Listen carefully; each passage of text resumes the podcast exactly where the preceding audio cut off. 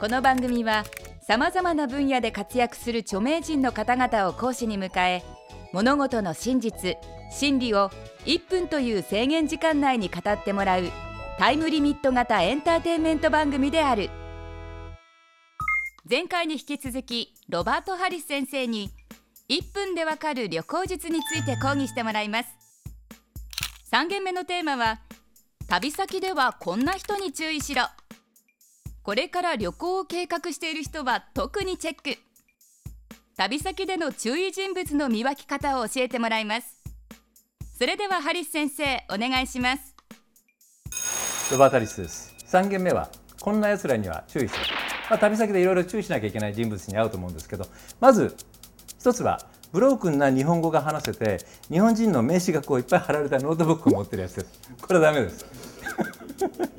で、あの自分はベテランのガイドだとか自称してるやつ、これダメですね。まあ、そういう人に会ったら、こう目が濁ってないかどうか、大体そういうやつの目って濁ってるんですよ。でね、あとはこう靴とかねが汚いです。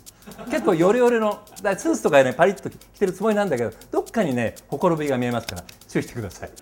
えー、とふたつ、リゾートのビーチやカフェで女性の観光客に客に笑顔でアプローチしてくる な, なんとなくハンサムな男、特にタイトな T シャツにタイトなジーンズ姿の男は要注意です。まあ、こういう格好のやつですね。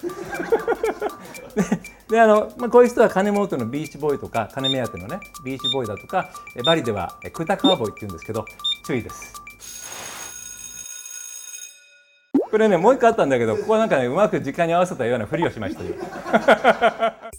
ハリス先生、バッチリと見せかけて、うまくごまかしましたね。補足講義でさらに詳しくお話ししてください。ちゃんとした公認ガイドを雇ってもね、あの国によってはすぐにね、コネのある土産物屋やジュエリーショップやあのカーペット屋に誘導してくるんですよ、そいつらは。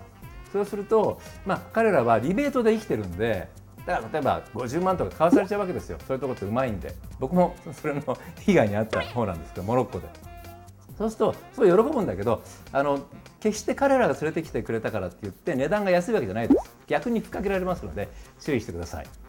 カーペット屋にまず連れて行かれて、すごくいいやつだったんで、そのガイドが。で、俺の友達のカーペット屋だと、もうカーペット屋はアグレッシブなんですよ。もうね、こう見て好きなものはこっちにやる、こっちのこっちに積み上げるから、嫌いなものをこっちにやって、どんどんいいものとか積み上がってくるんですよ。で、あのね、ずっとミントティー攻撃に合うわけですよ。で、ベルベルジンウイスキーとか言ってミントティーでね、何が入ってるか分かんないんです。ミントティーしか入ってないと思うんだけど、なんかね、ハイな気持ちになるんですよ。でね、だんだん心が大きくなって、大きくなってって買っちゃうんですよ。で、僕と僕の奥さんはひゃくまん近く買っちゃって、それからそのガイドとはすごい仲良くなったんだけど、後で聞いたら全部グルだったんですね。えー、だから。あの本当に注意してください。僕あの全然そのカーペット使ってないです。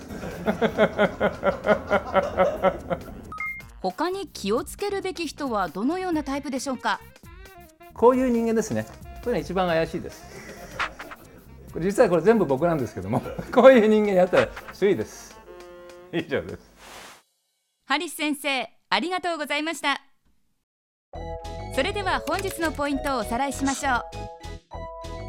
ブロークンな日本語を喋って、日本人の名詞がたくさん貼ってあるノートを持った人には気をつけるべし。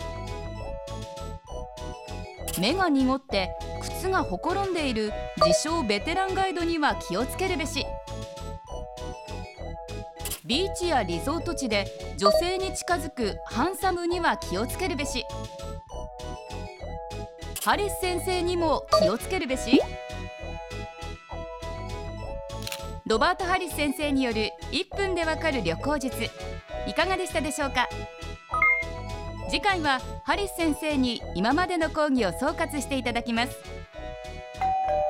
ハリス先生は嗜好品 ティーブイ にも出演しております。嗜好品 ティーブイ もぜひご覧ください。いっぷんでわかる大学ホームページでは過去の講義も見ることができます。アドレスは ダブリューダブリューダブリュードットアンドスマイルドットティーブイ、 テレビ&スマイルいっぷんでわかる大学、本日はこの辺で。また次回の出席をお待ちしています。